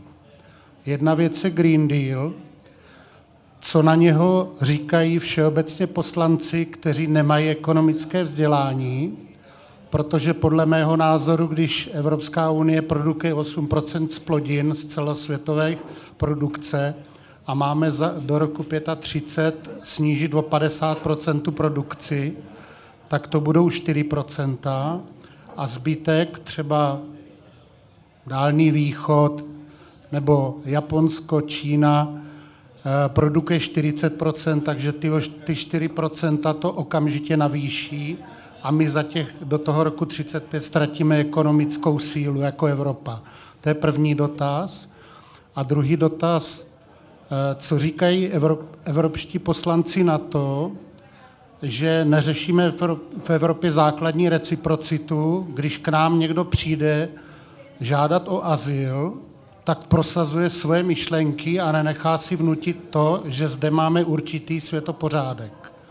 To znamená, jsme křesťanské země nebo jiné, jiného vyznání, ale eh, ženou se sem islámisté, kteří vnucují nám svoje myšlenky a končí to tady těmi věcmi, co tady paní moderátorka říkala, že tedy to končí antisemitismem co se chystá s tím Evropa dělat, jestli přitvrdíme, protože samozřejmě v jejich státech se nedá postavit křesťanský kostel a my tady budeme u nás stavět modlitebny. Děkuji. Jenom začnu rychle, určitě mě pánové doplní. Rozložení politických sil v tomhle Evropském parlamentu je takové, že ten parlament je totálně levicový a zelený. To znamená, ta diskuze taky tak vypadá a my jsme v opozici. My prostě pro řadu těch věcí, já třeba dělám to zemědělství, v rámci toho Green Dealu je tam plno rozumných věcí, zkracování dopravních cest, eh, já nevím, ochrana vody, půdy, krajiny a tak dále. Mimochodem tomu se tam zdaleka tolik nevěnujeme, jako pořád tady bojujeme prostě s CO2, z nesmysly. Eh, hlasujeme víceméně dost často o fyzikálních zákonech a ty lidi to tam vůbec vlastně nezajímá, je to bohapustá ideologie. Takže bohužel, pro vás jakoby dneska složení politických sil je tam takové. A když řekneme dobře, tak když vy tady s něčím přijdete, tak nám dejte dopadové studie, co to bude znamenat pro náš průmysl a tak dále. A ta odpověď je taková, to vůbec nemusíme počítat, protože když to neuděláme, tak v roce 50 schoří planeta. Takže prostě jste úplně nahranej. Vůbec se s tím nedá nějak víc pracovat. Jediné, co my teď pevně doufáme, že to rozložení politických sil v tom příštím parlamentu pravděpodobně se úplně neobrátí, ale je jistá šance, že třeba naše frakce posílí, že zelení třeba oslabí, protože už prostě ty opatření, které přijímáme, začínají dopadat prostě na peněženky daňových poplatníků a voličů i v té západní Evropě, odkaď především tito lidé přicházejí. A to se to samé týká vlastně tomu, o čem vy mluvíte, že když prostě přijdeme, a to je prostě celá ta otázka i bezpečnosti, jako, a už to tady prostě padlo, já myslím, že bezpečnost bude jedno ze silných témat těchto příštích voleb, protože to dění na Ukrajině a teďko to hrůzy v Izraeli eh, to jasně ukáží. A ukazuje se taky, že tady třeba už po, po tom, co se děje v Izraeli, ta jednota v evropských zemích je, prostě není už taková, jako byla u otázky Ukrajiny, prostě tady už je to jinak, protože jsou tam ty ohromné eh, menšiny eh, Arabů a tak dále v těch různých zemí a velmi ovlivňují vlastně i chování politiků. A to je ohromný problém, že tam tohle vlastně dopustili.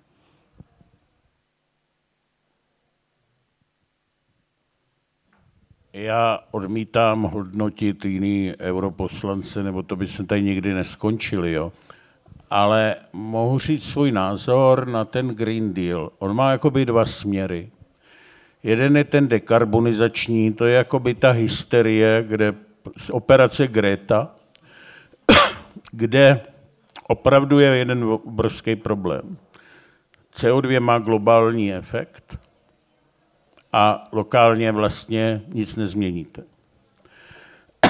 A teď jako Evropa si sama na sebe jako velmi aktivisticky šije kabát velkého sebeomezení, který něco stojí lidi.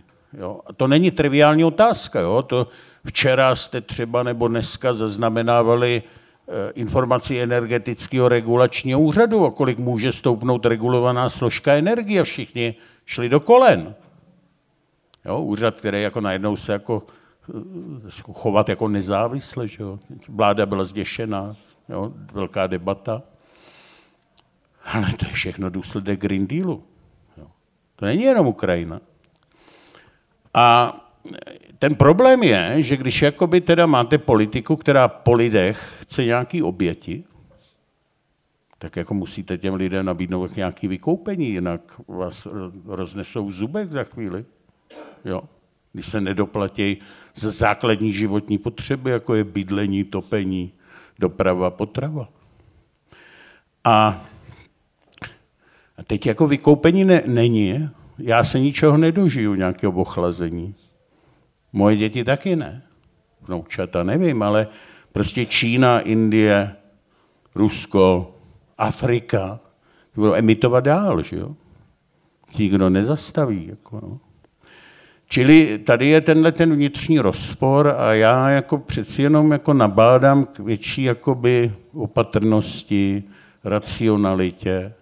Ne je to jako schodit ze stolu, to je, jako je to schválený, ale, ale eh, jako, prostě dělejme to tak, aby Udržitelný rozvoj je vlastně na princip takového trojuhelníku. Děláme něco pro životní prostředí, jeden vrchol, ale musí to být v souladu s našimi ekonomickými možnostmi a za třetí nesmí to rozvrátit společnost.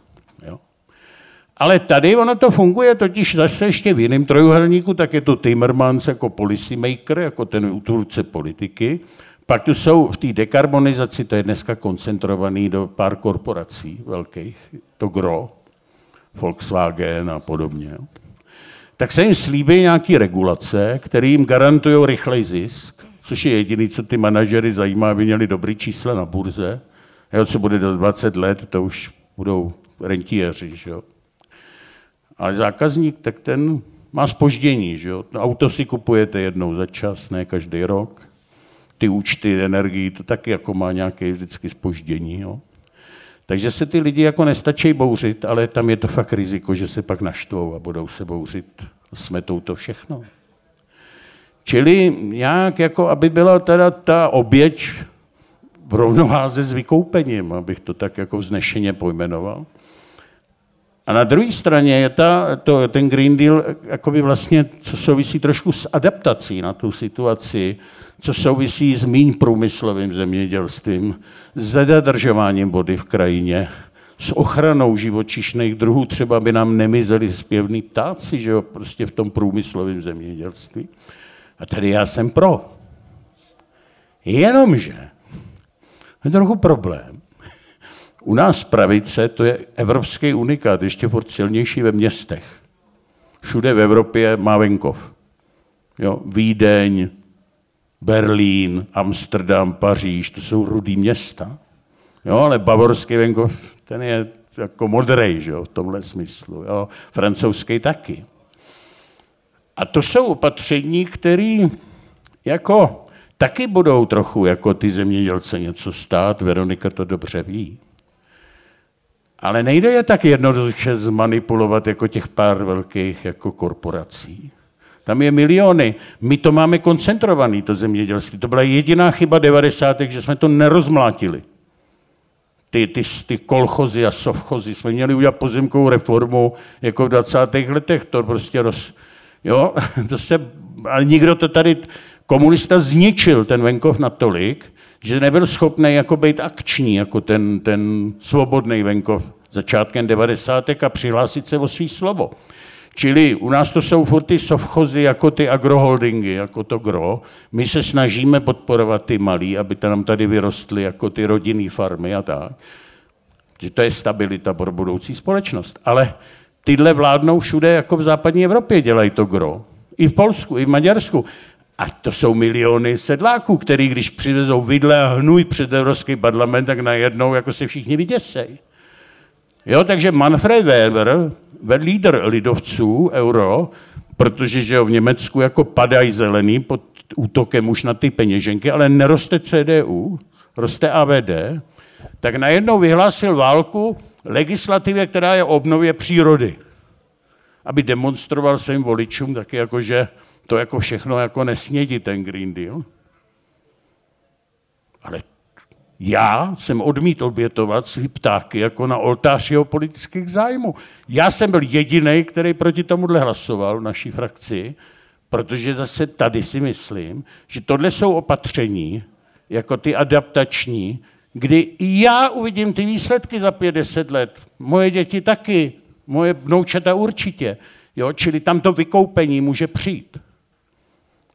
Jo, takže tady najednou já jsem jako byl jako zelený vlastně, ale v tom konzervativním způsobu, protože ano, konzervativní politika je, že my tu zemi máme ve správě a nemáme ji splundrovat, máme ji předat jako našim dětem, ne v horším, ale pokud možno v lepším stavu, než jsme ji přebírali. Ale způsobem, který je ekonomicky proveditelný a sociálně únosný. Já moc krát děkuji tady za ta slova. Je 19.30, čas na naši debatu vypršel. Samozřejmě můžete tady zůstat ještě dál, po případě se pobavit i s našimi hosty, samozřejmě i mezi sebou. Pardon, tam na mě ještě, aha, tak ještě slíbili, pardon, slíbili jednu otázku, tak, tak když jste slíbili, tak dvě jste slíbili. Dvě rychlé. Tak dobře, dvě rychlé otázky. Dobrý večer, ja som Šimon Podešva, ďakujem za podnetnú diskusiu, aby som mal dve rýchle otázky. Jedna by bola na europoslancov aj na pána poradcu. Aké sú najbližšie akože, priateľné ako politici a politické smery, ktorými vy spolupracujete v rámci frakcie, kto sú vaši najbližší spojenci, aj mimo frakcie, to je jedna otázka. A druhá otázka, poznáme vaše nejaké desatoro v rámci koalice sporu ale zaujímalo by ma aj, ako sa kreuje program vašej frakcie ECR a čo v ňom môžeme čakať. Ďakujem. Tak jestli, já, já to vezmu, eh, vezmu fakt z rychlíku. Co se, týče, co se týče spolupráce s dalšími stranami v rámci ECR, tak eh, samozřejmě eh, spolupracujeme s největším eh, partnerem, což jsou polští eh, Poláci, Piska, eh, ale blízko máme samozřejmě i k Italům, jo, protože, protože zatímco, jak to i Saša popisoval, ten, ten polský konzervatismus je trošičku odlišný, tak s těmi, s těmi Italy si prostě v řady věcí i v těch ekonomických otázkách často jako velmi, velmi dobře rozumíme. Eh, co se týče potom programu ECR, tak eh, tam vzhledem k tomu, eh, že, že vlastně naší elementární představou je podporovat Evropskou unii jako svobodnou spolupráci členských států v maximální možné míře a v rámci toho nastavení, které teďka máme, tak se nebudeme rozhodně eh, vytvářet nějaký jako úplně robustní program, který by říkal jako s tímhletím ECR jde do voleb. Mimochodem, když si vzpomenete eh, na celou tu anabazi s těmi takzvanými špicen kandidáty a tak dále, tak eh, se to neukázalo jako úplně života schopné. Já si ani nejsem jistý, jestli v tom nadcházejícím roce s tím vůbec budeme pracovat. Takže my spíš budeme držet naše základní programové linie, které jsou dlouhodobě známé a budeme se snažit vlastně udělat co největší, nejlepší výsledek v těch jednotlivých státech tak, aby prostě ECR potom posílila. A mimochodem ještě jedna, jedna věc, když tady byla ta debata o tom, jestli po volbách zůstane ECR nebo, se, nebo půjdeme do, do, do EPP k lidovcům, tak naše zkušenost je taková, že eh, je dobré si rozdělovat práci, jak jsem to tady říkal už několikrát. Jo. Prostě ta, eh, ta unie už má dost přebráno, ta práce je hodně technicistní a té legislativě moc a je rozumné s EPP mluvit, je rozumné ještě předtím, než vám to přistane na stole, si říct, tak ty si za Lidovce vezmi tohle, my si za ECR vezmeme tohle a budeme spolu spolupracovat. A to se nám vlastně velmi dobře osvědčilo, ať už v případě té Euro sedmičky nebo v řadě jiných případů. Takže e, si prostě můžete sáhnout na víc té legislativy a vlastně řídit a vést celý tím procesem, než kdyby všichni byli v jedné grupě. Já tam uh, možná jenom ještě, Ondřej vlastně řekl to podstatný, my nejdeme s jedním společným programem, jo, protože taky se dokonce může stát, že přijdou ještě další nové strany, vůbec nevíme, kdo uspěje, jak uspěje, jak potom tu, uh, tu frakci uspořádáme, takže uh, tady se může taky stát, že v, Holandsku pravděpodobně dobře uspějí. Teď úplně nově vznikla strana agrárníků, která vznikla právě vlastně proti tomu tvrdým opatření, které vycházely z Green Dealu, můžou, a ty už i avizovali zase, že by k nám přišli. Těžko se to dá dneska prostě říkat, pravděpodobně hodně posílejí Italové.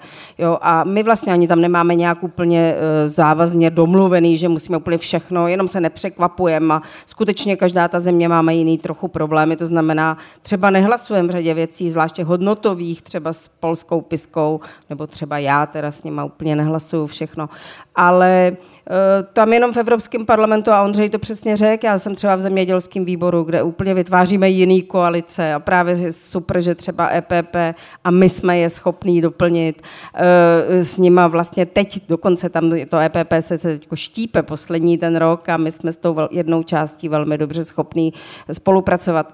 A taky ještě tam vytvářejí se vlastně v Evropském parlamentu dokonce koalice na úrovni národních států, prostě když jde třeba o jádro nebo tady o Euro sedmičku, tak potom vlastně je to i napříč těma politickýma stranama. Takže e, ta, politice, ta politika je tam mnohovrstevná a ale samozřejmě žádný společný program teď v tuhle chvíli CCR nebudeme připravovat. Tak já řeknu vlastně dvě jména. Pokud je o ECR, e čili EKR, naší frakci, tak bych řekl asi nejpozoruhodnější objev, bych řekl posledních dvou let, je Giorgia Meloniova, italská premiérka, taková menším vzrůstem, ale velmi dynamická. Trochu mi připomíná Veroniku tady, jo. jo. Ale ne, fakt jako zajímavý. Oni všichni jako pomlouvali, když šla do politiky, že to bude hrůza, a dneska už i ten eh, jako dominantně jako eh, doleva směřující tisk jako na západě, jo, Financial tam podobně píše články, že vlastně to není tak hrozný, jo, což jako je jako vlastně velký ocenění. A myslím si, že to výrazná figura, moc jí fandím, protože oni, vlastně my Itali tam máme teď asi čtyři nebo pět té frakci, ale pokud jako zůstanou ty preference, tak ona doručí kontingent takových 25 Italů, tak to nás mohutně posílí. Poláci si bych řekl podržejí eh, plus minus svoje, protože mají skalní voliče mimo ty největší města a my tam pak můžeme hrát ten důležitý jazyček na vahách. A pokud je o EPP, jako by asi nám nejsilnější stranu, já bych řekl jméno, eh, mně se strašně líbil rakouský kancléř bývalý Sebastian Kurz, znes do toho neobvyklou jako razanci, do toho jako spánku takového v tomhle tom eh, merklovského spánku, bych řekl, jako, a velmi jako k té migraci, jako, jako díky němu vlastně se podařilo jako zastavit ten, ten, ten nekontrolovatelný proud v roce 2015, protože to byl ten on, kdo objel balkánský země a říkal jim, no tak to musíte brzdit, jinak nemáte šanci, že by se vás jako vzali, že jo, úplně základní jako nástroj politiky uh, využil. A oni ho pak jako, protože byl příliš takový nonkonformní a příliš střelec, tak ho tak trochu jako vyštípali z té rakouské politiky, odjel do Ameriky, tam se nějak sprchuje a já myslím, že se ještě jako vrátí jako jednou a to je jako zajímavý talent pro mě, a takový, ale jinak tam nikoho jakoby fakt nějak zajímavého, teda přiznávám se, nevidím. A ta slíbená poslední otázka, když už jsme teda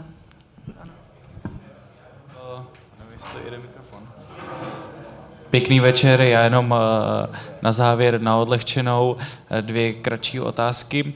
Eh, nikdo se na to nezeptal, tak já bych se zeptal na nějaké humorné historky z Evropského parlamentu a pak konkrétně z Saši Vondry na to, kdy už se konečně bude volit národní pták. Děkuju. No, já nesnáším historky z natáčení, já jsem vám tady pár jako vtipů řekl, jste se docela nasmáli, tak ne, to, tohle nemám, ale národní pták bude. Teď by se takhle, já, jako byli, prostě začala na Ukrajina válka a my jsme potřebovali podle mě tady jako být fakci, jo, a ne se tady jako bavit zase to pozor, jo. Jak tady jeden brněnský politik, bych řekl správně, říkal jako rakety napravo, rakety nalevo, tak jako proč řešíme nějaké hlouposti, jako, jo, jako unisek záchodky nebo podobně, jo. Ale eh, Národní pták bude, měli jsme teď význam důležitou schůzku s panem ministrem a s prezidentem České společnosti ornitologické, eh, kolegou Vermouskem.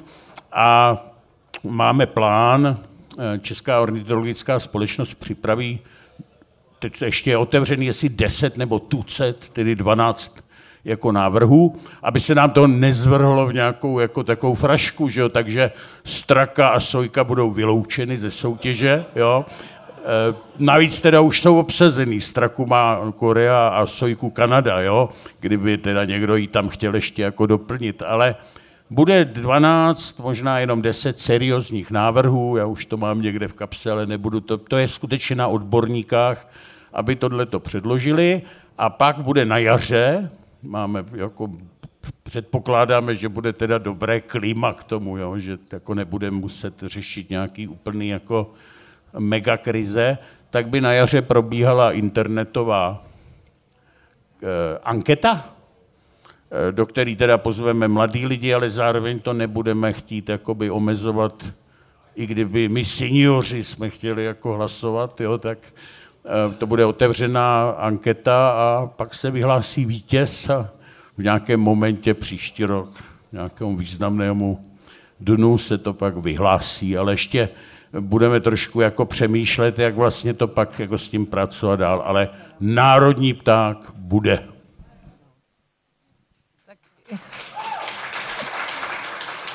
Já myslím, že větou národní pták bude, to můžeme, můžeme uzavřít. Já vám moc krát děkuji za vaše dotazy, za vaši pozornost, za to, že jste přišli. Samozřejmě sledujte dál Pravý břeh, budeme pro vás i nadále chystat debaty se zajímavými lidmi, natáčíme pro vás podcasty, jeden se jmenuje Pravej podcast, druhý se jmenuje Babylon Brusel, tam se více dohloubky věnujeme tady těmto věcem. Sledujte naše stránky, naše sítě a my budeme se věnovat vám a budeme vám chystat to, co vás zajímá. Moc krát vám děkujeme. Já nesmírně děkuji našim hostům. Věřím, že jsme strávili krásné téměř dvě hodiny společně a že se zase uvidíme a budeme vás fandit ve volbách.